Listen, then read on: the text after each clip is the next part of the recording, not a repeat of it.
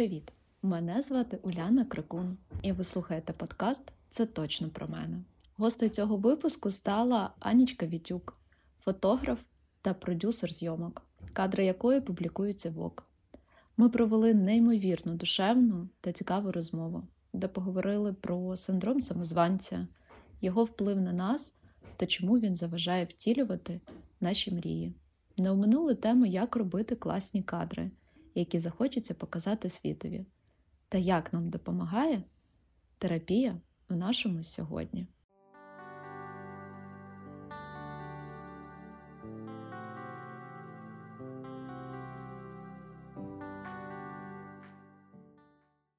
Друзі, привіт! Сьогодні я поговорю з людиною, яка більшість свого часу дивиться на світ через оптику фотокамери, любительку Італії, автором моїх найгарніших кадрів Анічкою Вітюк. Анічко, привіт! Привіт! Боже, ти так красиво мене представила, тому що я теж думала, як би про себе так розповісти. А ти так все класно розложила, що я навіть не знаю, що додати. Супер приємно. Всім привіт-привіт, рада зі всіма познайомитись. Так, да, рада тебе чути. Я дуже. Анют, ти на протязі двадцять другого року, я думаю, як і більшість, були в емоційних гойдалках. Дуже, дуже сильно. Скажи, сьогодні ти на який, на якій ти зараз висоті? Як ти зараз? Зараз я намагаюся шукати рівновагу, тому що в мене бувають періоди, коли я прокидаюсь зранку, мені дуже погано, я дуже зла. І в мене, знаєш, прямо от як ніби затьмарений розум, тобто я навіть можу щось комусь так відповісти, що я дивлюсь на це, і мені здається, що це була не я. Наступного дня я прокидаюсь, і в мене такий класний настрій, світить сонце, я думаю, еге-гей, там скоро перемога, скоро все буде класно. І потім через день знову я падаю на емоційне дно. Зараз я шукаю якраз оцю рівновагу, я намагаюся контролювати свої емоції, наскільки це можливо. Тобто, якщо я розумію, що мені погано, то я краще в цей день ізолююсь від всіх, не буду там якось, знаєш, якусь агресію чи ще щось проявляти, не буду заходити в соцмережі, щоб в мене не підвищувалася якась тривожність, бо типу, ти дивишся, mm-hmm. ніби всіх все класно, і ти тут один у якомусь такому незрозумілому стані. Тому в ці дні я прям намагаюся ізолюватись. Ну і, звичайно, психолог – це просто мій маст. Це, напевно, те, на чому я вивозила і перші місяці. Це те, що мені допомагало знайти якісь нові сенси в моєму житті. От. І якось так. Зараз в мене більш-менш такий урівноважений, стабільний стан. Ну і скоро весна, зараз у Києві сонце. Тому в мене сьогодні класний настрій. Клас. Ну, це супер, що в тебе класний настрій. А скажи, будь ласка, що тобі, окрім психолога, допомагає? Як ти розслабляєшся? Mm, хороше питання. Тому що я намагаюся якраз знайти оці пункти, які мене тримають, знаєш, які дають мені сенси, які мене заспокоюють. Інколи це може бути просто вечір вдома з хлопцем, да, коли ми дивимося якийсь фільм, я відчуваю якусь опору, підтримку, те, що я не одна в цьому всьому. Інколи там можу зустрітись, знаєш, якісь такі буденні речі, до яких раніше не вистачало банальні, часу, так, банальні. Так, так. Зустрітись з подругою і просто, вибач за слово, всіх обісрати, хто тебе бісить, щоб просто ця вся енергія, щоб вона кудись поділась. Тому що все одно зараз, знаєш, такі жорсткі контрасти, світ став там не в полутонах, а такий чорно-білий. І ці контрасти, вони поки так. що дуже якось рвуть. І інколи оцю енергію треба кудись подіти. Можу піти на спорт. Зливати її потрібно. Да. Так, mm-hmm. так, так. От, на спорт, але, якщо чесно, рідко ходжу, тому що на це треба теж якісь сили. І якщо я не хочу, то я не йду на тренування. Плюс, коли були проблеми зі світлом, то взагалі нічого не хотілося, знаєш. Ти такий, та куди я буду йти? Типу, як прийняти душ? Там, ну, якісь такі штуки, вони мене ще більше тригерили. Тому от якихось я стараюсь в таких банальних речах, не знаю, навчання. Я постійно намагаюся, знаєш, якщо я відчуваю, що мене криє, я просто собі вмикаю там один із своїх курсів, і я починаю вчити для себе щось нове, щоб я не займалася самовідчуванням, а щоб я себе в цей момент якось покращувала, прокачувала. І це, ну, в основному це якісь буденні прості речі. Просто вийти подихати. Слухай, ну навчання – це супер. А ти зараз проходиш якийсь курс? Я постійно вчусь, досконалююсь всьому, що стосується фотографії. У мене було навчання по світлу. Зараз я вдосконалюю ще більше ретуш. І от я сідаю в цей фотошоп, залипаю, знаєш, і на, там, на пару годин просто в цьому пропадаю. І мене це класно розгружає. До війни я ходила ще на фортепіано, мені це також дуже допомагало, знаєш, на годину. Ти повинна просто контролювати mm-hmm. своє тіло. Якщо ти думками кудись полетиш, то в тебе нічого не вийде, тому що треба дуже контролювати. Мелодія не йде, да? Так. Але зараз я ще не відновлювала свої заняття, тому що просто ну, відчуваю, що ще не хочу. Але це було класно. Це, знаєш, ти, ті, хто не вміють медитувати, наприклад, як я, мені дуже важко там війти в цей стан якогось, коли в мене немає думок. Я от знайшла собі таку відраду у заняттях по фортепіано. Це реально було класно. Слухай, ну ти знаєш, щодо медитування, мені також здавалося, що я не вмію медитувати, і взагалі це не моя тємка, що треба ходити просто в спортзал, бо це зрозуміло, ти вмикаєш музику, ти робиш кардіо, віджимаєшся, качаєш прес і тому подібне. Але в минулому році я повернулася до медитації, бо в мене було декілька спроб, щоб навчитися медитувати.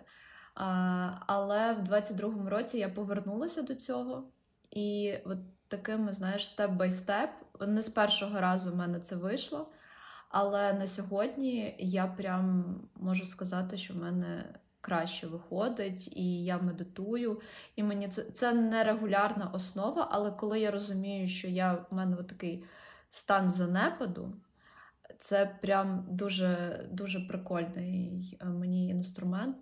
А ти це робиш вдома? От, тобто, коли в тебе поруч діти, чоловік? Ні-ні-ні. Це дуже-дуже важливо, щоб нікого не було. Мені, я не можу розслабитись, коли поруч зі мною ще хтось є. Тобто, я ізолююсь, я вмикаю... У мене були різні варіанти. Я працювала із майстром, і я сама намагалась, але мені самі все-таки... важкувато. Тобто, мені важливо, щоб мене хтось, як, знаєш, вів, направляв. Так, це дуже важливо.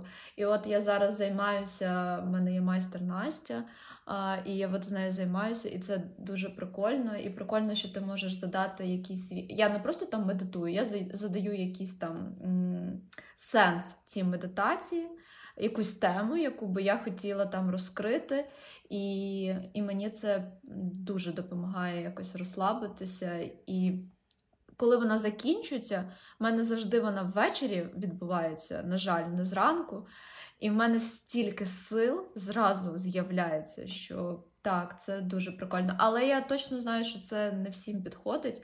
Але я думаю, що потрібно спробувати ще. Ну от, можливо, з провідником, да, з якимось наставником це класно, тому що коли я намагаю, намагалася робити вдома, все одно до мене там mm-hmm. чи хлопець підійшов щось запитати, бо терміново в цей момент щось потрібно, чи собака підбігає, і все одно ці думки ти не можеш їх зібрати і просто злишся від того, що в тебе зараз немає оцього якогось, знаєш, такого простору свого, де тебе взагалі ніхто так, не буде так, в цей так. час чіпати. Я тобі навіть більше скажу, у мене перший сеанс йоги от з цим майстром, він був у ванній.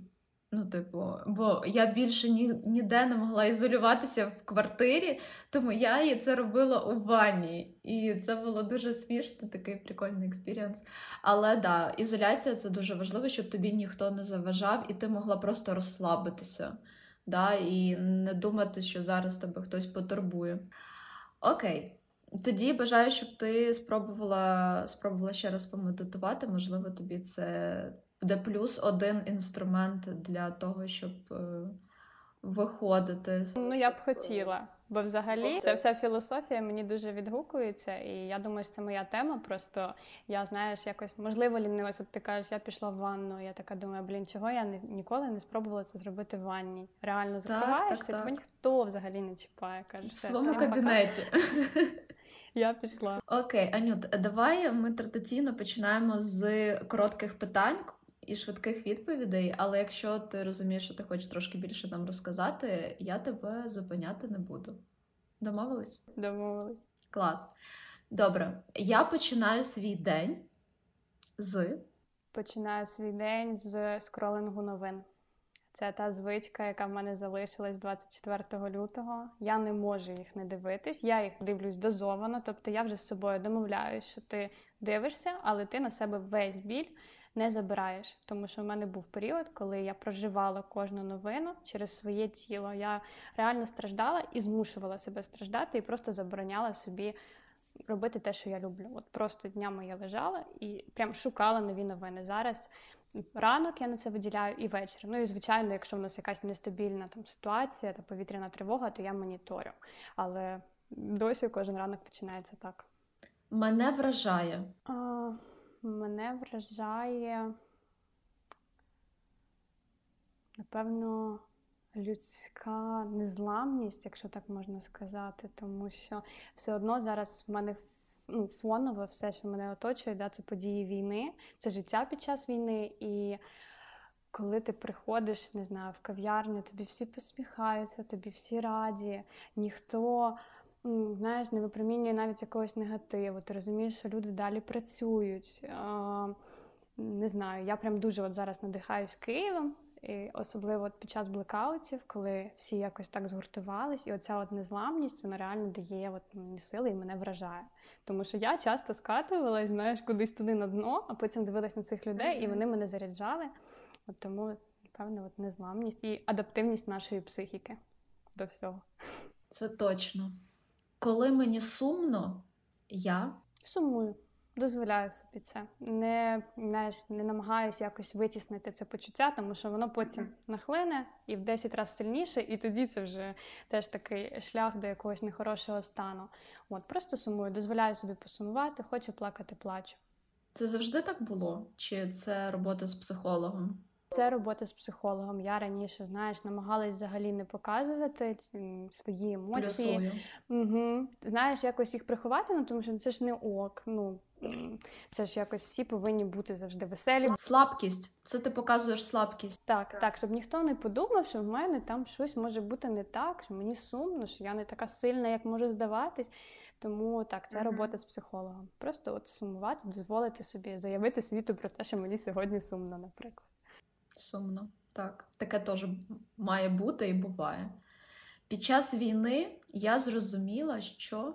Зрозуміла, що не потрібно прив'язуватись до будь-чого, до матеріального особливо, можливо, навіть в чомусь до кар'єри, тому що перед війною, напевно, мене всі попереджали і просили: Ань, перестрахуйся, підготуйся. А я казала, в мене проекти такі класні, ви всі їдьте куди хочете, в мене тут зараз така зйомка, така зйомка, така зйомка, мені паралельно. І коли в один день я це все втратила, я зрозуміла, що не можна до цього дуже сильно прив'язуватись і взагалі до будь-чого. Тому що потім оцей страх втрати, він дуже такий, знаєш, сильний слід залишає після себе. Ти не можеш прямо усвідомити, що все, це вже інше життя. Багато хто ще досі живе спогадами. Все спочатку. Угу. Багато хто досі живе цими спогадами з двадцять першого року, як ми класно жили. І я розумію, що нам потрібно вже тут і зараз бути, тому що не буде так, як раніше. Так. Може, буде краще, точно. Може в чомусь складніше, але вже так точно не буде. І ось... Не прив'язуватись просто. І, і адаптуватись до всього. Реально. Не йти в супротив, знаєш, но, це якийсь такий жорсткий, типу, я це не, не можу, я не хочу. Ну, от коли ти в супротиві, воно тебе ще більше цією хвилею, знаєш, mm-hmm. от так прям по лицю дає. І адаптуватись, адаптивність – це дуже класний навик в цьому році. Дружба для мене – це? Дружба для мене – це чесність. От це для мене, напевно, найголовніше. У мене навіть є досить близька подруга, і ми з нею якось були в Одесі. І щось там, знаєш, трошки по келиху випили, я кажу, ти знаєш, якщо я колись дізнаюся десь, ти щось за спиною казала, я просто тебе заблокую, і на цьому наше спілкування завершиться. І вона каже, в мене аналогічні відчуття, тому що, знаєш, коли ти близький з людиною, ти їй довіряєш, то чесність – це от саме перше, на чому у вас має будуватись. Ви маєте чесно казати, що, блін, чесно, якось не дуже класно щось вийшло. Але це має бути щиро, знаєш, не з якимось підколом, а просто, якщо людині mm-hmm. це важливо, бути з нею чесним. Це саме перше для мене. Мені варто спробувати. Варто спробувати не брати все близько до серця, не припускати сильно через себе, тому що я емпат, я реально, там, знаєш, можу плакати разом з людиною, тому що дійсно це відчуваю, цей біль там, чи, чи якусь радість навпаки, знаєш, там, піщати від щастя. Ось потрібно трошки вміти контролювати свою емпатію. Я зрозуміла, що буду фотографом коли? Коли? Класне питання зараз. Я навіть намагаюся згадати якийсь момент, коли, можливо, мені це здалося вже серйозним. коли я купила собі нову класну камеру за свої там власні зароблені кошти, знаєш, коли я вже на фотографії заробляла, але це ще був не такий класний рівень. І в той момент, коли я купила, я зрозуміла, ну все, всім хана. Моя наступна подорож буде в Париж. Я дуже хочу там зробити фотодні. От, я спробувала такий формат зробити невеличкий тестово в Італії. І я зрозуміла, що мене це дуже пре, дуже сильно надихає. От саме, знаєш, просто коли краса довкола, і мені дуже хочеться людей прям всіх туди, в ту красу, і знімати всіх. От, тому я планую, я надіюся, що все вийде в квітні, самий красивий сезон в Парижі. І тримаю просто кулачки. Нехай все станеться, все буде. І останнє. Щоб зробити класне фото, мені потрібно... Мені потрібно класна модель. Насправді, тому що фото е, дуже багато перекладається на фотографа, але фотограф – це, напевно, п'ятдесят відсотків класного кадру. Тобто, якщо ми говоримо про фешн, то там взагалі дуже важливо все до деталей. Знаєш, е, коли хороша модель, коли є мейк-укладка, оці всі фактори. Звичайно, професіоналізм фотографа – це сто відсотків це вирішує, але якщо десь на чомусь зекономлять, це буде видно. Фотограф не може ну, от, закрити з собою прям все.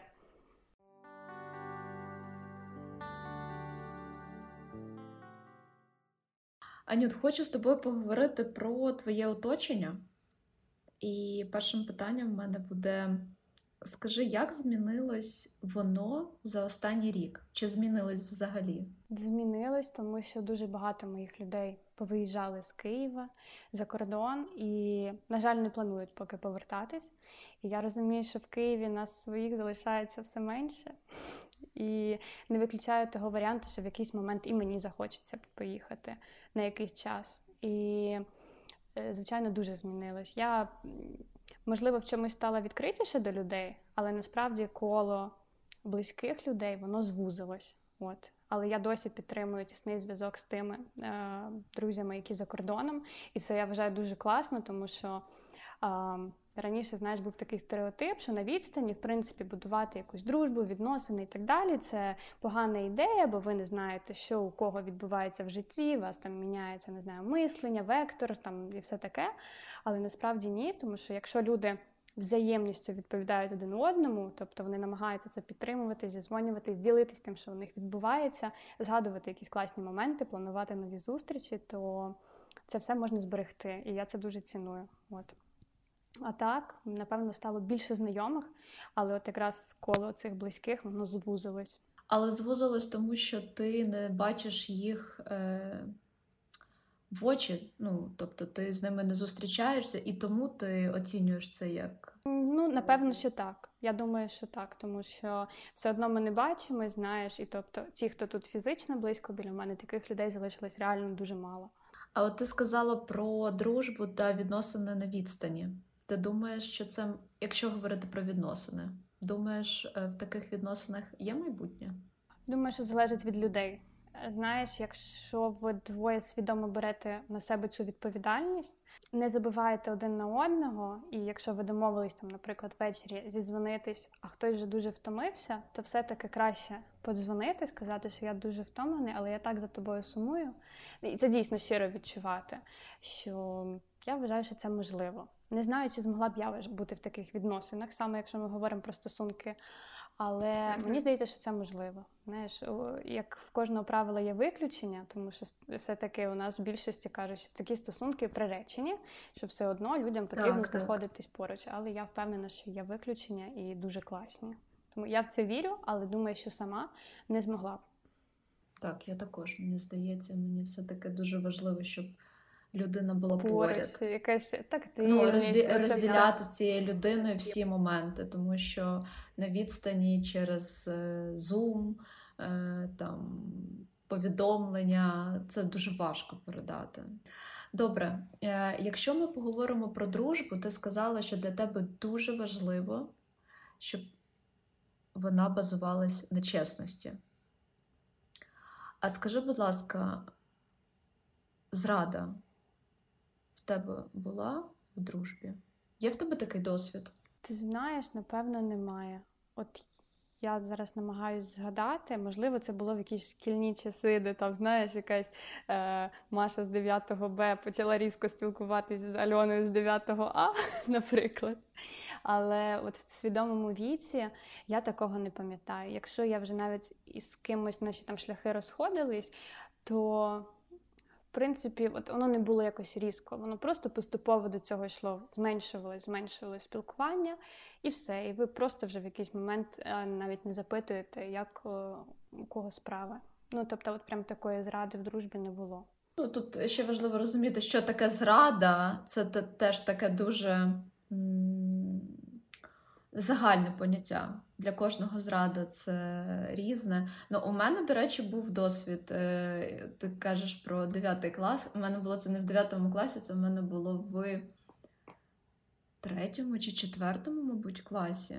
І я пам'ятаю, що моя найкраща подруга просто проти мене наговорила весь клас, і зі мною ніхто не спілкувався два дні. Ти розумієш, я досить, ну, тобто в мене зараз немає ніякої образи, але я пам'ятаю, от я просто пам'ятаю своє відчуття в той момент.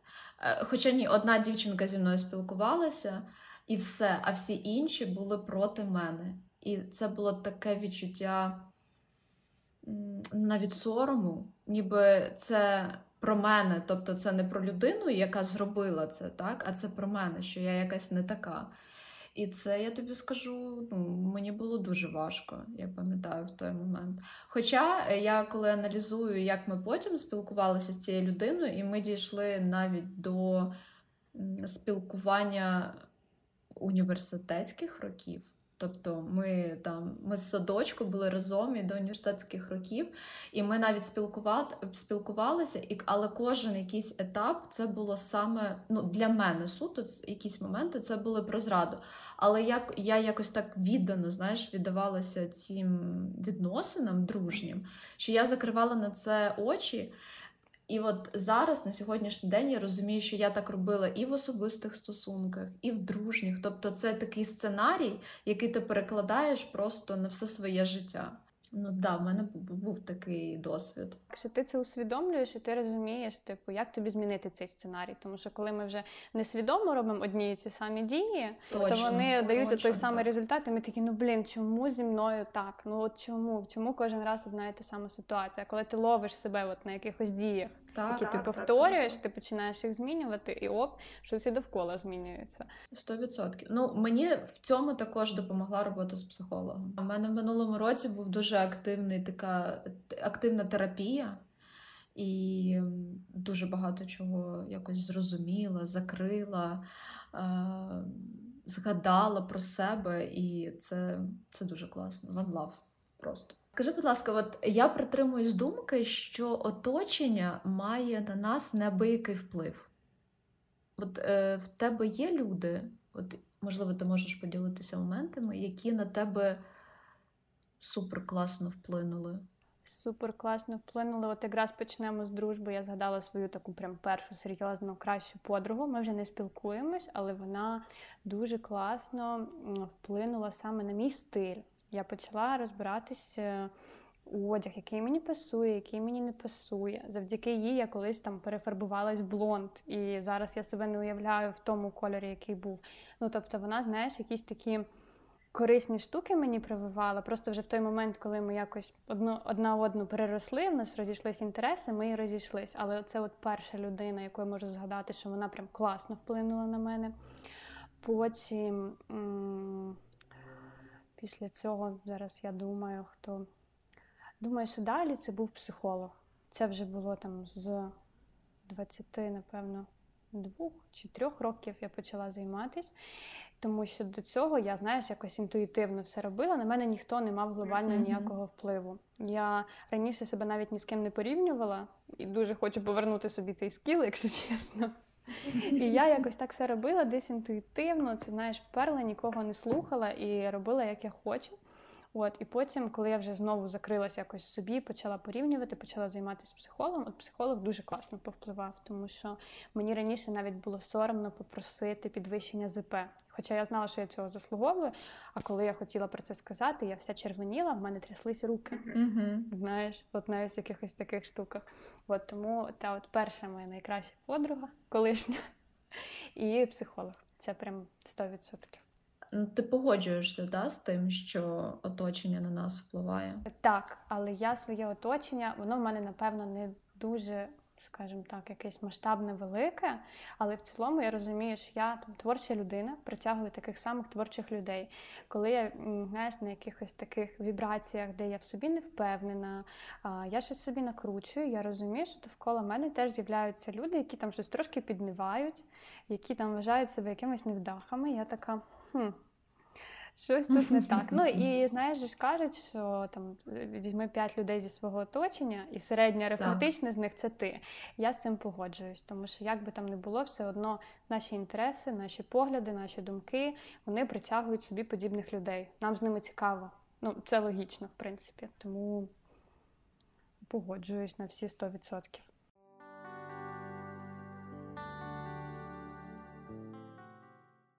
Дуже хочу з тобою поговорити про фотографію. Давай. Це твоя, твоя діяльність, твоє життя, бо ти дійсно живеш цією справою. Але для початку хочу тебе спитати. От ти сказала, що ти зрозуміла, що ти будеш фотографом, коли собі купила камеру, так? Але перед покупкою першої фотокамери, яка була твоя перша робота? Сама моя перша робота – це була е- асистент примірочних в ЦУМі. ЦУМ тільки відкривався. Mm-hmm. Тільки-тільки. Він тоді ще був на етапі монтажу, тобто його ще в оновленому вигляді ніхто не бачив. І у мене була така штука, мені було сімнадцять років, мене ніхто не хотів брати на роботу, бо в мене немає досвіду. І я собі придумала, що я люблю. Моду я люблю. А ну-ка, я зараз трошки в резюме, о, знаєш, так приукрашу, і написала, що я працювала консультантом, зараз некрасиво казати, але кажу, як я писала, російськомовних клієнтів в Італії в аутлеті Calvin Klein. Бо в тому місті, де я часто приїжджала і жила, там дійсно є цей аутлет, я знаю його адресу. І я розуміла, що, в принципі, туди ніхто дзвонити не буде. А типу Calvin Klein, Італія, я вже одразу, знаєш, всі до мене вже так, а розкажіть про ваш досвід, блін, ну ви там крутишка, все таке. І я сама навіть в якийсь момент вже в це повірила, що я там працювала. Потрапила спочатку в ЦУМ, але, якщо чесно, я там довго не протрималась, тому що це була перша робота. Я ще не розуміла, знаєш, що таке, в принципі, фізична праця, що дванадцять годин на ногах, це ну не так прикольно, це не зовсім професіон. Та, ти працюєш з речами, але це трошки не те. От, і це була сама перша робота, але якщо казати про фотографію, вона завжди зі мною була фоново. Я з шостого класу, в шостому класі мені тато подарував мою першу камеру, бо тоді було дуже модно всіх фотографувати на аватарки ВК. От. І я була, знаєш, такою подругою фотографом, яка всіх своїх знайомих фотографувала, робила там класні фоточки, там підписувала внизу «Бай Анна Вітюк», це обов'язково, знаєш. Оце все. Але я ніколи не розглядала як професію. Потім, там, коли я вже школу закінчувала перед універом, я там робила, вже тоді була модна зйомка на айфон, я собі робила різні там красиві предметки. В мене тоді ще були мої перші відносини, він мені там дарував якісь букети, я їх фотографувала гарно, знаєш, і в інсту викладала, але знову-таки я не думала, що можна бути фотографом, ну, типу професію, кому це треба. І тому я пішла в якийсь от такий шлях рітейлу, от кудись туди, потім якимось проджект-менеджером була. Ну, я пробувала дуже багато чого, адміністратор в шоурумі.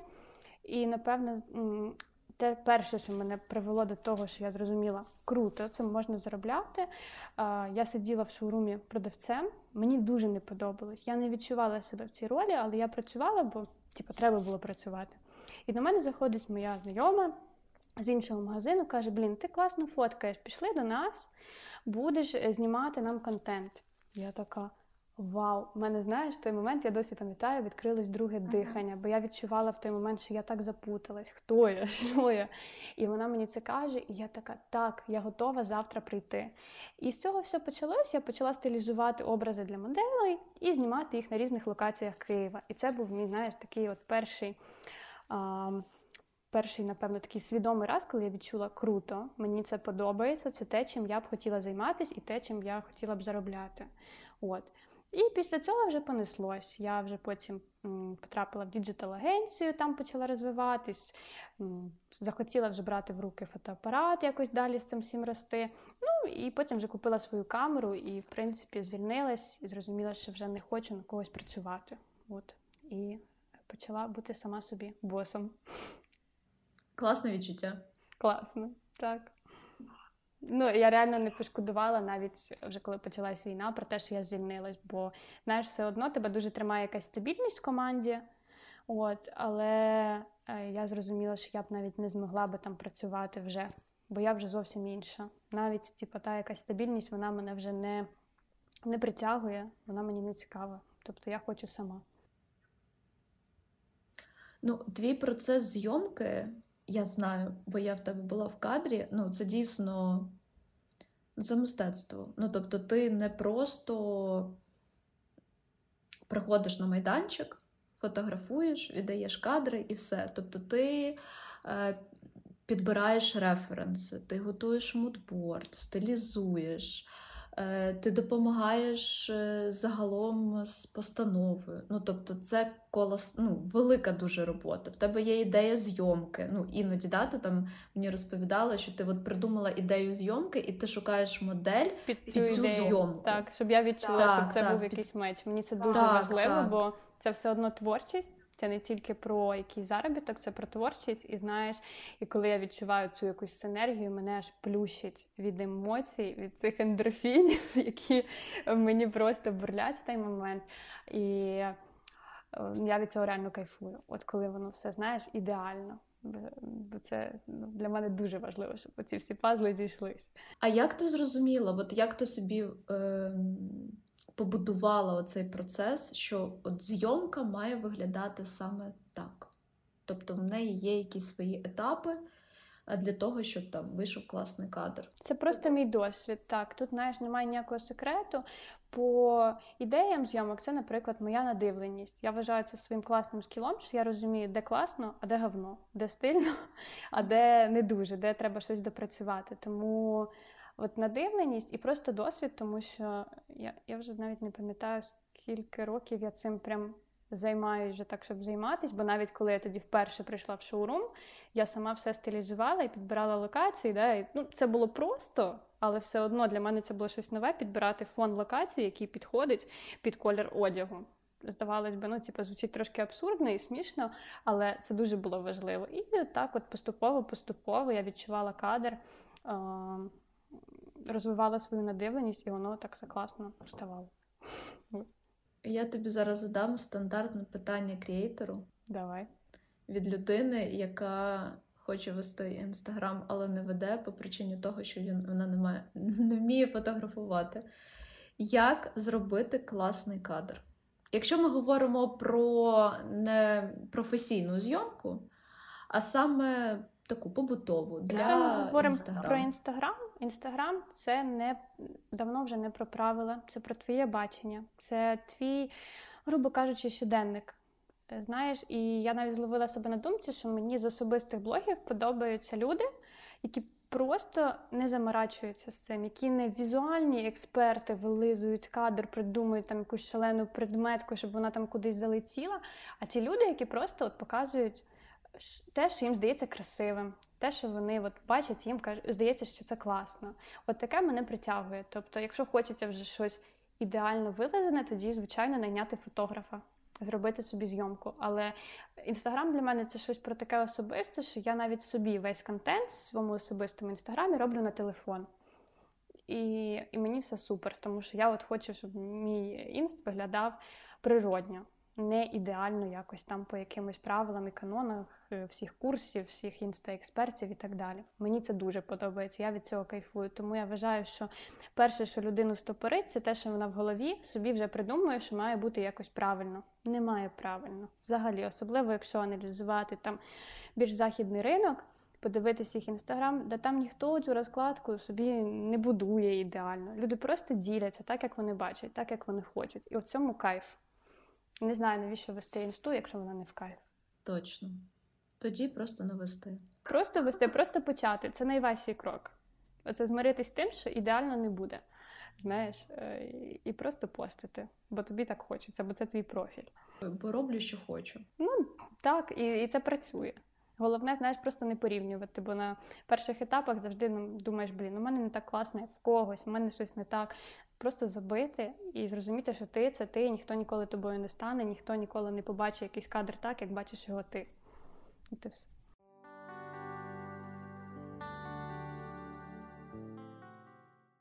А скажи, будь ласка, як от сьогодні відбувається пошук клієнтів, якщо це так можна сказати? Як ти от формуєш свою, своїх, свою базу клієнтів, мабуть? Ну, тому що в тебе вже є, твої кадри публікуються у Vogue, так? Але на початку кар'єри як це відбувалося? На початку, взагалі, коли я працювала в діджитал-агенції, вони запустили свій курс по Інстаграму, і там про мене дуже багато хто дізнався, бо я була як спікером по контенту. І, звичайно, в людей вже, знаєш, виробив, виробився якийсь такий приклад людини, наставника, типу як мене, і тому люди почали до мене звертатись за зйомками. Людям почало подобатись. Тоді було дуже популярно вести Інстаграм. Дуже популярно. Всі вели Інстаграм. Всі знімали собі там за годину десять образів, щоб публікувати їх місяць. Ну, коротше, це прямо воно летіло все. І я була для них таким експертом, і тому через оцей, через впізнаваність, через курс, плюс далі сарафанне радіо, і так до мене приходили мої клієнти. Потім я зрозуміла, що це вже трошки не те, що я хочу знімати, я хочу відходити від контенту саме для блогів, тому що мені не в кайф знімати за годину десять образів. Це не про творчість. Я знаю, як це класно зробити, але мені це вже не подобається. Я почала співпрацю з брендами. Там, так само якось це ставалося через сарафанне радіо. До мене приходили, я кажу, давайте, можу вам запропонувати так, так і так. Плюс співпраця там, творчих зйомок з деякими блогерами. Так само вона мені давала впізнаваність нову, і до мене приходила нова аудиторія. Тобто на мене вже дивились з іншої сторони. Але після війни оце все розсипалось. Типу, після початку війни, точніше. І це все розсипалось, і потрібно було відбудовувати це все по-новому, будувати собі нову стратегію, розуміти, куди я хочу взагалі йти, яка моя основна ціль. Я почала по фану вести TikTok. До мене почали приходити нові люди. І в TikTok я там публікувала зйомки, які мені подобаються, від яких я кайфую, в якому стилі я хочу знімати. І почали приходити нові люди. Тому я ще думала, звичайно, про якісь там тари, щось таке, тому що, якщо аналізувати, в мене там шість тисяч підписників, умовно. Там дивиться мене тисяча п'ятсот - дві тисячі. Це дуже мало, насправді. Знаєш, це більше враховуючи той факт, що багато хто за кордоном, тому я прям зараз займаюся таким, щоб ем, зробити такий повний рефреш себе, своєї uh-huh. сторінки, своєї uh-huh. аудиторії, щоб про мене просто дізнались нові люди. От. Зараз в мене, от, напевно, якась така стратегія. Тому що раніше це було сарафанне радіо, напевно, на мільйон відсотків. До мене всі приходили, воно так все неслось, неслось, неслось. А от коли все так стрімко змінилось, я зрозуміла, що і я змінилась. Я більше не хочу йти знімати, так як я знімала раніше. Мені це не подобається, там, я хочу по-іншому. Я почала більше навчатись, складувати себе, щоб виходити на інший рівень. От, тому хто досі там якось може скептично відноситися до TikTok, я вам дуже рекомендую все-таки спробувати цей інструмент. Прикольно. Тобто за рахунок TikTok тобі прийшла нова аудиторія, нові клієнти? Так, і люди, причому, які от вони дивляться мої роботи, вони на них реагують і вони хочуть там, в принципі, щось подібне. Знаєш, тому от TikTok – це класна платформа, тому що в Інстаграмі якось так себе просувати зараз без таргету – це досить важко. Але я впевнена, що от в TikTok треба залітати вже, тому що буде потім як з Інстаграмом. Всі будуть казати, блін, чого я не почав TikTok раніше. От вона почала, і в неї там вже купа клієнтів, вона така класна, а я от вже хочу, а там в TikTok вже, знаєш, треба буде за таргет платити. А як ти почала з TikTok? Почала там саме виставляти? В тебе була якась стратегія, чи ти просто фаново це все робила по... Чисто по фану. Знаєш, в мене там дуже багато бекстейджів, робіт. Я це все публікувала, воно почало там десь залітати, люди почали зберігати, писати, підписуватись. І я така, клас, це працює, тому, знаєш, в мене так На тиждень така ненапряжна ціль кожного, ну, кожного тижня, там, два-три відео в TikTok. Якесь із них залетить, прийде хтось новий. І мені це прям, ну, дуже подобається, як це працює. Тому що там дуже багато Круто. Зараз і е, платоспроможної аудиторії, що теж важливо для фотографа. От. І людей, які там, ти їм е, попадаєшся в рекомендаціях на основі їх вподобань. І це теж круто, тому що це не просто якісь рандомні люди, а в принципі, апріорі вже ті, кому був би цікавий твій контент. Добре, поговоримо про приємне, дуже приємне, про подорожі. Ой. Слухай, ну ти, незважаючи на те, що дуже багато дійсно подорожуєш по світу, але, ну, для мене особисто ти амбасадорка Італії. Ну просто я в минулому році майже тільки там і була. А чим тебе так заворожує ця країна? По-перше, мої, е, самий такий важкий переломний момент мого життя, коли я приїжджала в Київ, в мене так сталося, що загинули батьки. І моя тьотя мене забрала на місяць в Італію. І для мене це була перша країна, в якій я відчула, не знаю, любов до красивого. Я ходила отак з навушниками, постійно слухала музику, посміхалась всьому. Я дуже кайфувала від архітектури, від погоди, від людей, від смачної кухні. От, знаєш, я прям в себе це все вбирала, і мені навіть не хотілося звідти їхати. Але я все одно поїхала, бо в мене, знаєш, той принцип, я не хочу нікому бути там абузою, ще комусь, я все сама, я сама все доб'юсь. От, і я повернулася в Київ. І Італія, напевно, це просто стала для мене таким моїм першим, е, не знаю, рятівним кругом, знаєш, якось е, важкий момент життя. Це дій для мене в сімнадцять, це було чимось фантастичним, чимось неймовірним, взагалі іншою якоюсь планетою, бо до того... Я майже не подорожувала, бо це були якісь ці автобусні євротури, де, знаєш, оце ночуєш в автобусі, потім так, в тебе так, Діснейленд, це все несеться. Я знаю, я була в таких євротурах. От, і це не зовсім про таку якусь свідому подорож, а тут ти місяць живеш, ти там, не знаю, ходиш в магазини, в тебе все там в якомусь прям ізобілії. Ти налаштовуєш свій побут там. Ну так, і я відчуваю цю культуру, я розумію, що мені це дуже заходить, і тому я думаю, що Італія... Через те, що, по-перше, в мене там моя тітка рідна, так, і, і в мене до неї дуже теплі почуття, тобто там в мене завжди є це відчуття дому. Я люблю Італію. По-друге, я, в принципі, вже більш-менш непогано знаю мову, тобто мені там легше, наприклад, чим, не знаю, в Іспанії, да? Там, в Іспанії вони для мене якісь чужі всі, от, і... А... Не знаю, це просто якась магічна країна для мене, тому що там є все, там тобі море, гори, хочеш там якісь пальми, ну все, що завгодно, от просто одна країна, і вона от собі, здається, вибрала одне все найкраще. Мені дуже якось імпонує, але жити я би там не хотіла, до речі. А чому? Напевно, з якихось таких трошки цинічних поглядів, тому що Італія... Е- не одна з найкращих країн Євросоюзу по рівню життя. Тобто там, навіть якщо брати там саму популярну сферу ай ті, там айтішник більше тисяча п'ятсот євро навряд чи це заробляти. В них, якщо зайти навіть їх сайти поклацати, да, там, не знаю, доставку квітів, там що завгодно, воно виглядає, як у нас в дві тисячі десятому. Тобто ти заходиш, воно щось все зависає, в тебе не зрозуміло, що відбувається.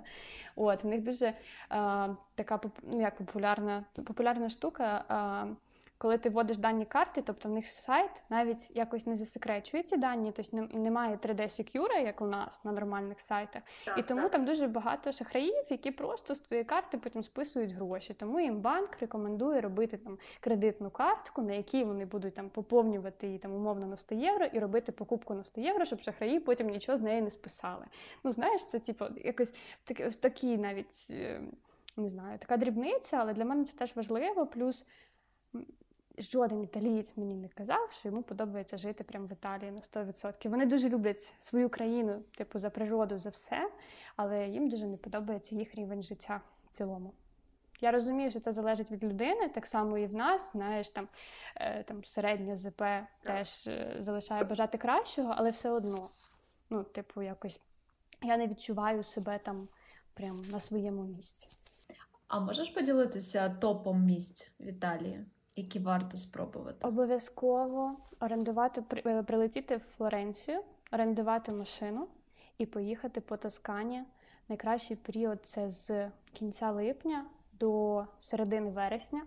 Це просто неймовірні краєвиди. Якщо є можливість зняти собі якийсь замок, там їх дуже багато, знаєш, і пожити там, в цій атмосфері якоїсь середньовічної Італії, оце все відчути. Там просто нереальна природа. Тоскана, в принципі, славиться своїм найкращим, напевно, там італійським. Ну, може, сомельє мене, звичайно, захейтять за це, але я обожнюю к'янці, і к'янці – це якраз з регіону Тоскани.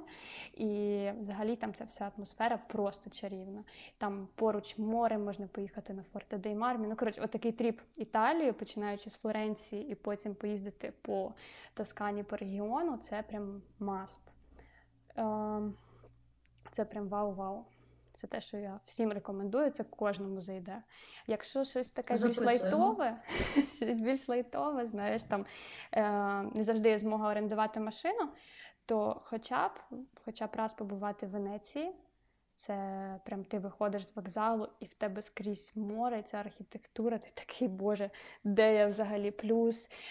Вчені говорять, що рано чи пізно Венецію затопить, і її просто не буде існувати, тому що рівень води весь час підвищується. І це прям чудо світу, якого, можливо, в майбутньому не буде. От, Венеція – це обов'язково. Рим. Рим я обожнюю. Я там за останній рік туди поїхала два рази, тому що ти прям не можеш там набутись. Не знаю, там, знаєш, там, от, якщо ти хочеш зловити оцей такий спокійний вайб, заземлитись, треба в Рим. Тому що, от, не знаю, мені там дуже спокійно, дуже класно. Зимою там класний клімат, плюс шістнадцять градусів, тобто ти ходиш в пальто. Там, в принципі, не дуже багато відносно туристів. І, звичайно, брати якогось гіда, щоб все тобі розповідав, щоб ти розумів, що означає кожна вулиця. Історію цього міста. Історія, так, тому що ну, це прям вау, це щось фантастичне. І з такого... Мілан... Знаєш, я була в Мілані наступ... минулого року. Я люблю людей, я екстраверт. Але е, в травні в Мілані це був просто жах. Ти ні, ніде не міг пройти рівно. Тобі потрібно було постійно сунути людей, щоб пройтись по якійсь вулиці. Е, на центральній площаді їхні, ну, взагалі не було пустого місця.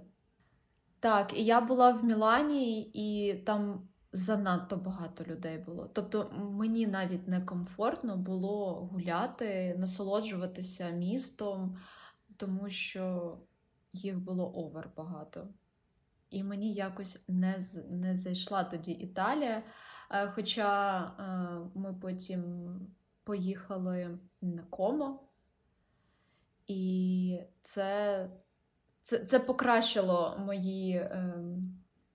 Враження, так, мої враження щодо Італії, але от в Тоскані, в Венеції, в Римі я не була, і... але все попереду. Ну, в Венеції теж багато людей, це те, до чого себе потрібно готувати, але, блін, воно реально того вартує, тому що це, це щось унікальне, знаєш, ти більше такого, ну, не побачиш. Там Амстердам зі своїми каналами не зрівняється з Венецією. Ну, це зовсім інший експірієнс. От, Рим мені дуже зайшов, не знаю. Мені здається, що якраз ковід повпливав, звичайно, на кількість туристів, тому що мені здається, що в дев'ятнадцятому році скрізь їх було в разів десять більше. Зараз це в основному там американці, європейці, тому плюс-мінус зимою то взагалі, знаєш, всіх трошечки менше, а літом, ну... Я розумію, що взимку, там, пізньою осінню, ранньою весною людей точно менше, але я так люблю гуляти, коли тепло. А там якраз в Римі тепло, ти розумієш, шістнадцять-вісімнадцять градусів, ти в пальто, якийсь легкий светр, ніяких шапок, ти просто йдеш і от вже відчуваєш оце тепле повітря. От, ну, може, ще початок березня. Березень теж в Італії, він чарівний. Особливо, якщо це там Клас. більш південніше, то там взагалі прям тепло-тепло.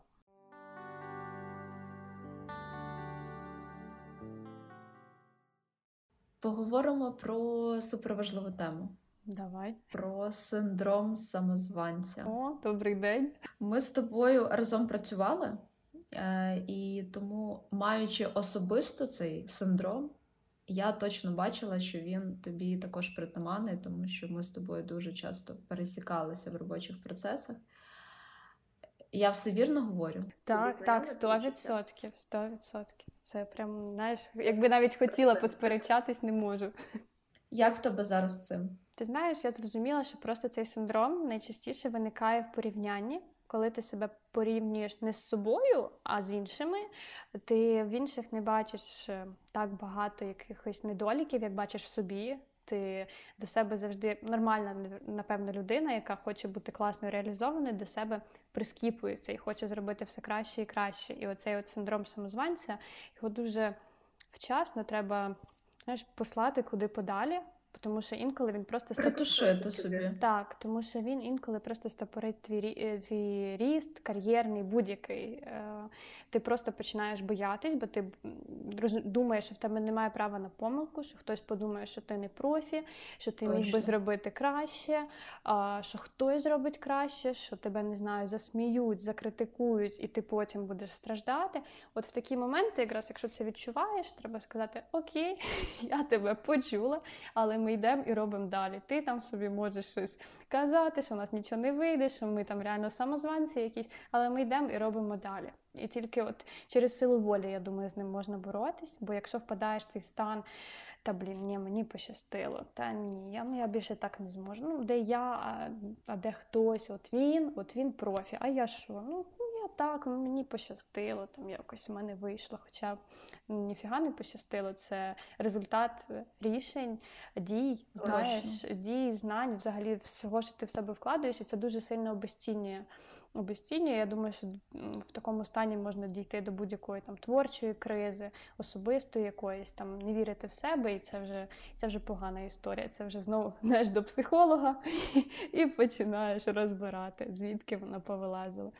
Ти знаєш, я от коли готувалася до нашої розмови, я навіть натрапила на статтю, є такий телеграм-чат September. Так, так. І вони, так, і вони е, опублікували статистику саме про цей синдром, що його переживає близько сімдесят відсотків успішних людей у певний період свого життя. Це також дуже важливо. Тобто успішні люди, сімдесят відсотків успішних людей, в них є період, коли вони відчувають цей синдром.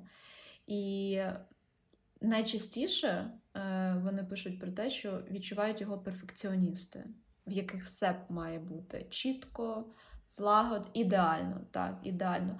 І я коли думала про себе, а, так, це добре чи погано, оцей синдром, він от який суто для мене? І ти знаєш, я зрозуміла, що раніше, коли я тільки починала працювати, а, будувала свою кар'єру, мені це допомагало. Оцей мій перфекціонізм, він мені допоміг.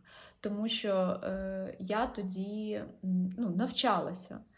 Але вже коли ти досягнув певної межі якоїсь, там, дійшов до, до якогось так рівня, то він дуже заважає.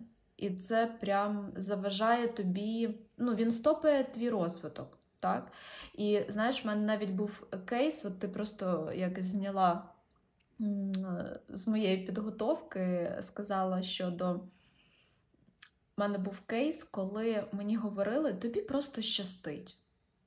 Ну, тобто ти швидко знаходиш роботу, ти швидко знаходиш проекти, а це що робить? Це підкріплює моє відчуття того, що те, що в мене є, це не моя робота, це не мої досягнення, да. Е, і це... Це не те, що мене привело сюди. Це просто випадок, це щасливий біг, збіг обставин. І це дуже сильно підкошує, дуже сильно. Але я, коли навіть прочитала статтю з цього телеграм-чату, там дуже багато пунктів, рекомендацій, як з цим боротися. І коли я їх прочитала, я виділила, виділила три, які я вже зараз роблю. Це точно, коли... Ти правильно сказала, що ти, коли відстежуєш в собі цю критику, знаю, треба, я з нею погоджуюсь, кажу: так, окей, але я все рівно це маю зробити. Як би то не було.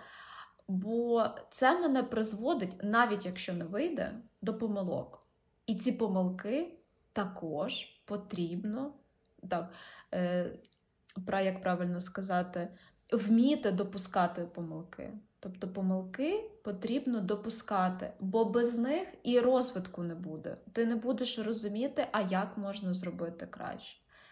І, ну, тобто, перше – це відстежування своєї внутрішньої критики, друге – це допускати помилки і себе не ганьбити за, за ці помилки. І також дуже сильно працювати своєю самооцінкою. Ну, тобто, постійно задавати собі питання, коли до тебе приходить цей синдром. А чому я тут? А за рахунок чого я це досягла? А за що мені платять гроші?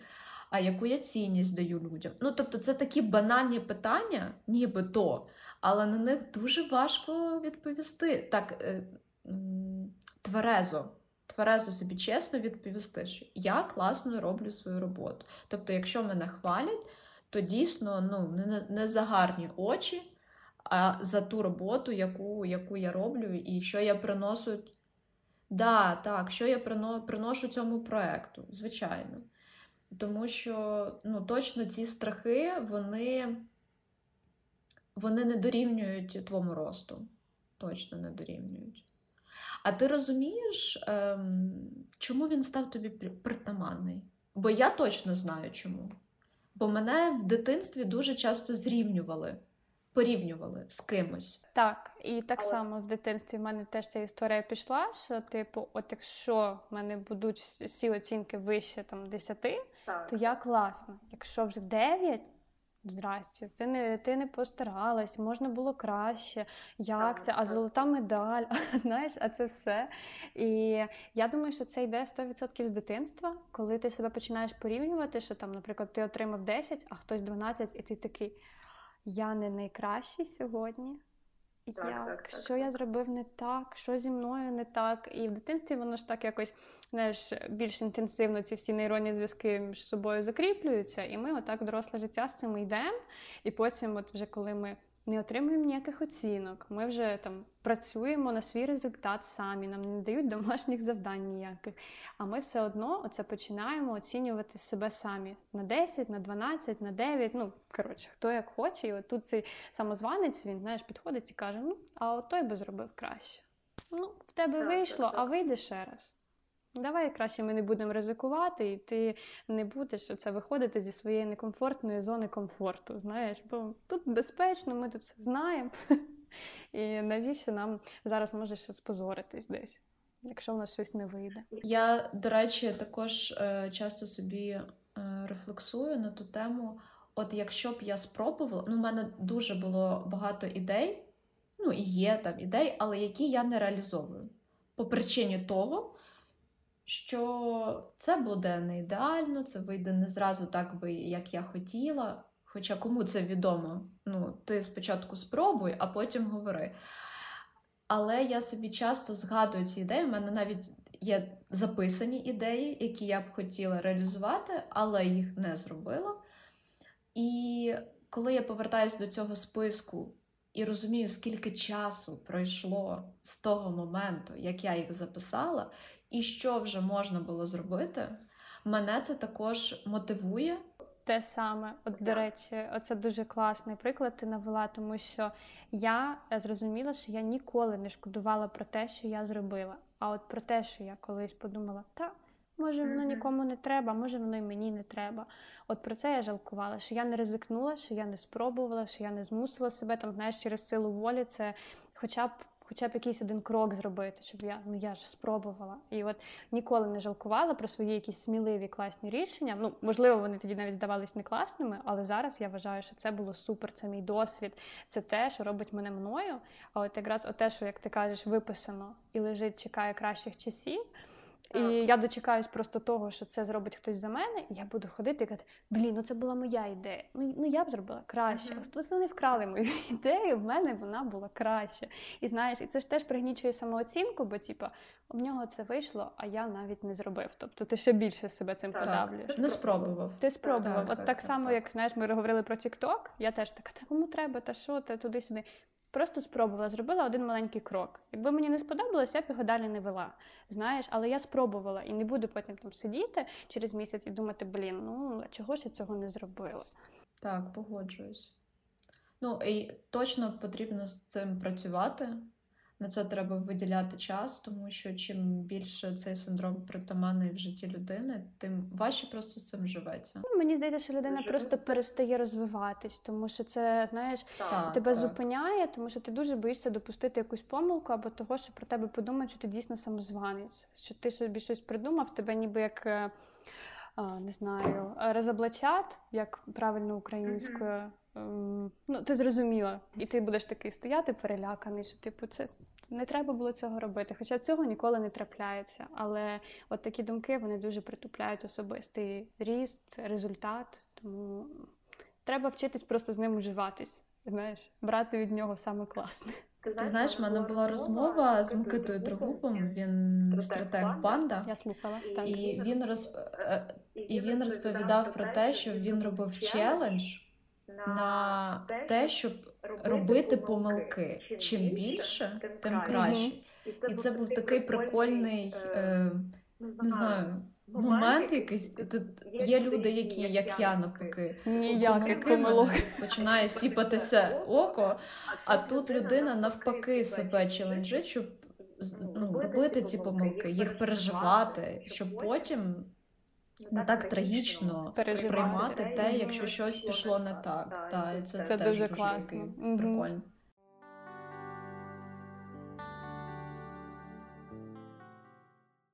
Давай тоді на завершення питання від тебе мені. Тепер кожен з гостей задає мені питання, теж мені хочеться повідповідати. Давай своє питаннячко. Перше, насправді, ти дуже мало взагалі навіть мені розказувала про свій шлях проджект-менеджера. Це дуже така, знаєш, зараз воно звучить скрізь. От в кожній компанії є проджект-менеджер. В принципі, всі знають, що вони нормально, прикольно, класно заробляють, да? Там щось, але ж в чому заключається твоя професія? Як ти почала свій шлях? І взагалі, от, скажімо, навіть таким творчим людям, як я, поясни, що таке проджект-менеджер? Які задачі він закриває? І який, на твою думку, класний проджект? Дивись, проджект-менеджер – це людина, структура. Це людина, яка хаос може перетворити в зрозумілий алгоритм, який буде працювати в проєкті. Не просто на листі, а з описом процесів, хто за що відповідальний, хто який процес і задачу виконує, по кожному процесу який результат має бути, який кей пі ай. Тобто це людина, яка вибудовує структуру. Я до цього прийшла випадково. Я прийшла в проект на позицію піар-менеджера, але стала проджектом, тому що піар-менеджер тоді в моїй роботі займав, ну, можливо, п'ять відсотків мого часу. А, і я почала організовувати процеси всередині компанії. І я себе дуже довго шукала. Я от в першому випуску, мені здається, нашого подкасту розповідала, я в університетські роки дуже часто змінювала роботу, бо я не розуміла, ким я хочу стати, хто я, що мені подобається. Мені теж завжди подобалась мода, але я розуміла, що... Ну, я не розуміла, як туди можна потрапити. І тому я часто змінювала роботу, і от там в шістнадцятому році я потрапила в проект, і коли мені описали задачі, які я буду робити, хоча не на співбесіді, а вже там в перший робочий день.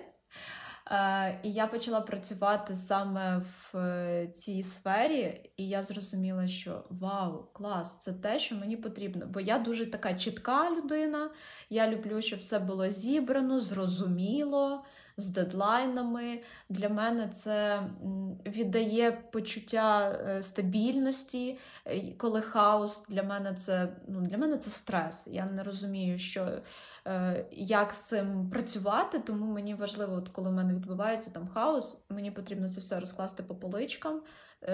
У мене навіть в одному із проєктів була така, скажімо так, клічка. Я була королева таблиць, бо я все зводила зразу в таблиці. Тобто я працювала в креативній агенції, але я навіть там зробила повністю все в таблиці, дизайнери працювали в таблицях. Спочатку їм це було важко, але потім їм це настільки облегшило роботу. Ну, звичайно, бо це ж зона, зон, вихід із зони комфорту. Але коли е, їм, вони пропрацювали якийсь період е, в системі, е, то це, ну, це дуже покращило результат. Але також важливо, що не все можна один раз систематизувати і все, і більше ніколи не повертатися. Дуже важливо, коли проджект-менеджер систематизує, а потім робить оптимізацію цих процесів. Бо змінюється взагалі ринок, змінюються люди, змінюється клієнтська, ем, клієнтський досвід. І постійно робота проджект-менеджера заключається в тому, щоб ці процеси покращувати, оптимізувати, розуміти, як зробити краще і команді, і клієнту. От, ем, тому... Тому, я думаю, ось так. Сподіваюся, я відповіла на питання. Так, це, ну, це реально дуже класно, тому що я працювала, наприклад, в командах, в яких не було проджекта, і це дуже важко. Я така сама структурна, як і ти. Це одночасно, напевно, мій і плюс, і мінус, тому що я там готуюсь там, до зйомки, в мене все отак-отак. А там, наприклад, стиліст в останній день мені кидає образи, і для мене це жесть, як же ж, нам треба ще те-те-те підготувати, і коли немає проджекта в команді, якщо ми говоримо про агенцію, знаєш, про щось таке, де вже великий колектив, дуже важко зробити, знаєш, таку продуктивну, класну роботу, тому що без структури воно все досить хаотично, так як ти кажеш, що воно, знаєш, ніби трошки розвалюється, кожен не знає, за що взяти, і всі щось роблять, але при цьому результату не видно. От. Тому проджект це, це реально маст. Але якщо ти мене спитаєш, де я навчалась, то я тобі скажу ніде. Ну, просто це, це досвід і, напевно, мої особисті якісь ем, звички, е, моє бачення, е, як це потрібно робити. Е, і я ніде не навчалась проджект-менеджменту. Це просто степ-бай-степ випрацьовувала свій стиль, можливо, так можна сказати, да, в цій сфері. Отак от. Якраз, якщо ми вже почали про роботу, давай поговоримо про сабатікал. Це там, довга відпустка, угу. там, десь так, від так. року, від твоєї основної діяльності. І головне правило сабатікалу – це не повертатись до твоєї звичної діяльності. Тобто навіть якщо ти хочеш спробувати нову роботу, вона повинна там бути зав'язана не на проджекті, а взагалі там на якійсь кардинально іншій сфері. Тобто ти маєш цей рік проводити е, максимальні ізоляції від того, що ти робив до цього. Як ти взагалі до цього відносишся і чи спробувала щось таке? Слухай, ну, я трошки думала по-іншому, що це означає. Я думала, що це ти просто йдеш в відпустку, в якої немає терміну, за тобою закріплюється місце в команді. Не завжди. Це більше от в ай ті, так, тому що вони прям дуже такі е, турботливі про своїх співробітників. Але загалом себе цікаво, можеш, зазвичай у нас в країні це не оплачуємо відпустка, за тобою можуть зберегти твою позицію, але як пощастить. Тобто тут таких прям такої практики сильно немає у нас ще. Дивись, в мене, в принципі, що зв'язано з відпусткою, з відпочинком, в мене з цим взагалі важко. Ну, тобто, я е, останній раз була от такі, знаєш, класичній, традиційній відпустці, напевно, в, в березні двадцять першого року по причині того, що я просто звільнилася з роботи. А перед цим я не пам'ятаю відпустки за свою таку вже дорослу професійну діяльність. Тобто от з п'ятнадцятого року я не пам'ятаю, щоб в мене була от така відпустка на тиждень, кудись поїхати. Так, так, не, не відповідати на повідомлення. Цьому є причина, тому що я завжди працювала в стартапах. А стартапи це так, а там все летить, і якщо навіть на початку я не хотіла виключатися з процесу, бо мені здавалося, що я щось втрачу, якусь дуже важливу інформацію, а мені все потрібно контролювати. Тобто я людина, яка любить все контролювати. І з делегуванням в мене теж раніше були такі трошки, ми не подружки були з ним. От. А зараз, е, от, і відпустка, не пам'ятаю, коли такого було. Про сабатікал, ну, це взагалі для мене якийсь е, нонсенс трохи. Е, чи змогла би я? Е, рік тому, там рік, два роки тому, я б тобі точно сказала ні. Не змогла б, це не моє. Зараз я, можливо, б допускала цю ідею, е, допускала б цю ідею, але в мене зараз е, немає, не сформована база під ногами. Я втратила от цю стабільність, і я просто розумію, що я не зможу відпочити, зрозуміти, бо про сабатікал і загалом відпустка – це також робота, але просто робота над собою, робота над тим, щоб не працювати. Тобто це, тако, це також дуже треба вміти відпочивати. І в мене зараз у цієї бази немає, я її якби заново собі напрацьовую і думаю, що коли вона в мене з'явиться, можливо, якщо в цьому буде потреба, то я б, можливо, б пішла. Про зміну діяльності, ну, в мене завжди, е, я з, е, з дитинства, е, я цікавилася модою, і я дуже хотіла завжди мати свій бренд одягу. І, він, і в нього завжди мав бути, е, ну, не завжди, але мав бути один основний продукт, і це піджак, бо я дуже люблю е, піджаки. І... Але я зараз трохи не, не, не те, щоб не розумію. Я розумію, як це зробити, але на це потрібно... потрібні сили. У мене зараз їх нема. Ну, да, я розумію, що це повинен бути ресурсний стан, де ти готова. Так, так, це має бути ресурсний стан, бо все-таки мені, я завжди буду казати, ну, типу, я і стабільність, це ми такі прям поряд йдемо, за ручку тримаємось. Якщо вона мене відпускає, все, мені стресово. Тому, а оскільки в мене двоє дітей, мені дуже важливо, щоб вони також не втрачали цю стабільність, розуміння, що все добре. Там, так, так, це дуже сильна відповідальність, тому поки... В мене є ця думка, але поки... Але не зараз. Але вірю, що точно, точно буде, бо це є в списку моїх ідей. Я тобі бажаю просто хоча б класичної відпустки, коли ти дозволиш собі відпустити всі робочі чати хоча б, знаєш, навіть на три дні, це вже класне таке перезавантаження.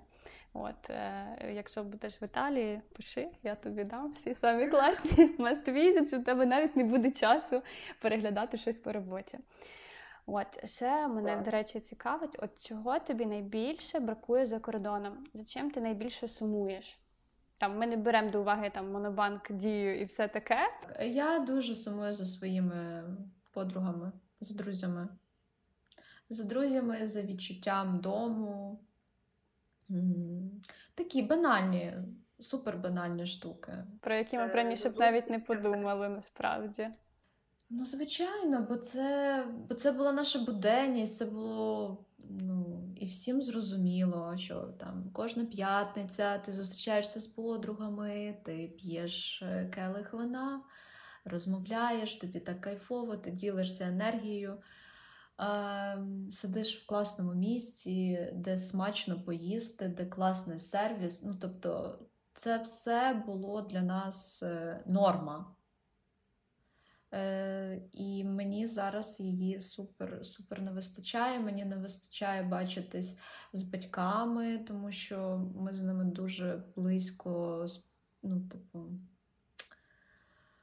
спілкуємось. І раніше я з Києва в університетські роки взагалі їздила кожну неділю в Хмельницький. З Києва до Хмельницький кожну неділю я їздила, і, і ми разом проводили час. От, потім там раз на два тижні я їздила до Хмельницького. Мені, звичайно, вистачало двох днів, звичайно же ж. Але так, мені не вистачає людей. Людей і, звичайно же ж, сервісу, Монобанку, Дії, автоматизації процесів мені не вистачає як проджекту. Ну, я думаю, що це якраз теж про адаптацію. Знаєш, коли ти міграція, а особливо міграція, яка не запланована, це досить важко. І от потрібно просто приймати те, що тут не так, як вдома, тут інша країна, і я це, знаєш, приймаю, окей, я з цим змирилась і буду робити по їх правилам, бо це, бо це їх країна. От. Сто відсотків. Ти не можеш змінити їх, ти повинен змінити своє відношення до цього. А ще дуже важливо, я людина сонця, мені дуже важливо сонце. Тут сонце. Просто це як... Тут немає сонця. Мені здається, це... Я не знаю, я ніколи не була в Лондоні, але завжди кажуть, що Лондон, там пасмурно, там дощі йдуть. От, а от... А в Варшаві, я живу в Варшаві, і тут сонце, це як, знаєш, подарунок з неба. От, сьо, от сьогодні в нас сонце. І, і в мене настрій просто, просто настрій зразу класний. А його дуже тут мало. В Києві все-таки я прокидалась частіше з сонечком, ніж тут. Ну нічого, я сподіваюся, вже скоро весна, вже досить пасмурної погоди, і реально сонцем, знаєш, аж жити більше хочеться, більше якоїсь енергії. Точно, точно, точно. Вітамінчик, да. І, напевно, як моє останнє запитання, я хочу завершити це на такій хорошій ноті, бо все одно за останній рік у кожного з нас хоч щось хороше, але воно трапилось. Що це було для тебе? Оце щось хороше. Точно знаю, що це пізнання себе. Як я вже казала, я дуже багато працювала з психологом на протязі минулого року. Я, звичайно, зловила депресію. Ну, в мене був такий емоційно важкий рік. І... Але, але е... я дуже на багато питань дала відповідей, знайшла їх. І в мене він був такий переломний рік. У мене частково змінився сімейний стан. От, і я завжди думала, що це дуже боляче. Але насправді, коли ти обираєш себе, то це важко. Але це про щастя. Так, і так я сказала, це про вибір себе. Тому що ти би могла, я впевнена, на щось закрити очі, знаєш, перетерпіти десь. І це оця чесність, до речі, з собою, вона теж дуже важлива. Тому я рада, що ти прийшла для себе, до себе до таких важливих рішень, відчуваєш себе, і це, це дуже класно. Дякую тобі за питання. Такі прям глибокі питання, нічого собі. Я думаю, і слухачам також буде цікаво це все почути. І ми з тобою просто спонсори психологів, тому що в нас весь час якось переплітались. От, але це те, що дійсно працює. Бо якщо це працює для тебе, так, то важливо про це, про це сказати, тому що, можливо, хтось не наважується на це. А це не страшно, це дуже, це дуже цікаво пізнавати себе. Це нелегко іноді відповідати на якісь питання, на які ти не хотів би відповідати, але точно з особистого досвіду знаю, що на важкі питання, важ... відповідь... коли ти знаходиш відповіді на важкі питання, тобі легше. Звичайно. Знаєш, є люди навіть, які бояться самотності, просто побути, не знаю, годинку вдома без нікого. Для них це дуже важко, бо вони не знають, як себе поводити взагалі. І реально психологія в цьому допомагає пізнати краще себе, взагалі свої потреби, і те, що тебе дійсно робить щасливим, тому що дуже легко зараз спіймати якісь нав'язані установки. Тобі здається, ну я теж, напевно, щоб бути реалізованою, мені потрібна квартира, а насправді, не знаю, тобі потрібно там поїхати до океану і все, і ти від цього будеш щасливіше, ніж той, хто з квартирою. Просто це твої істини. Тому сто відсотків, так. Анют, клас, дякую тобі дуже за розмову. Дуже рада була тебе чути, бачити. Навзаєм. Дякую, що прослухали до кінця. Ми будемо дуже вдячні за вашу оцінку та коментарі на сторінці подкасту. До зустрічі!